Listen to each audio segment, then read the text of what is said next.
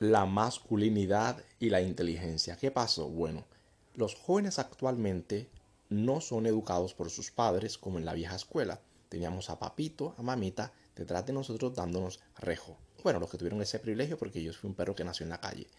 Ahora bien, los chicos ahora se educan a través de un teléfono, a punta de memes, a punta de ideologías de los medios que tienen el control económico de todo este sistema acá en este aparatico llamado teléfono maravilloso.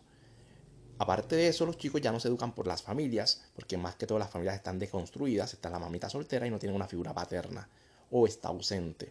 Entonces, al no tener una figura paterna, en este nuevo contexto de las redes sociales y de Internet, en este nuevo mundo de hipersexualización, superficialidad, narcisismo, etc., de mucha decadencia de los valores, de la moral, etc.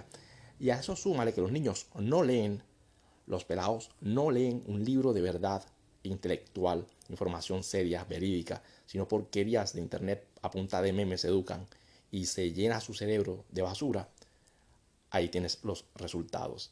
Chicos cobardes, fracasados, llenos de miedo, sin voluntad, sin identidad, vueltos mierda. Ese es más o menos el diagnóstico mediocre que podemos hacer. ¿Cuál es la solución? No hay solución. Desarrolla tu máximo potencial masculino, mantente en contacto con este canal conmigo, compartiéndome tus historias de superación, de tu trabajo, tu universidad, que el amor, que no te quieren, que si te quieren, que jugaron contigo, todo ese montón de tonterías que vivimos.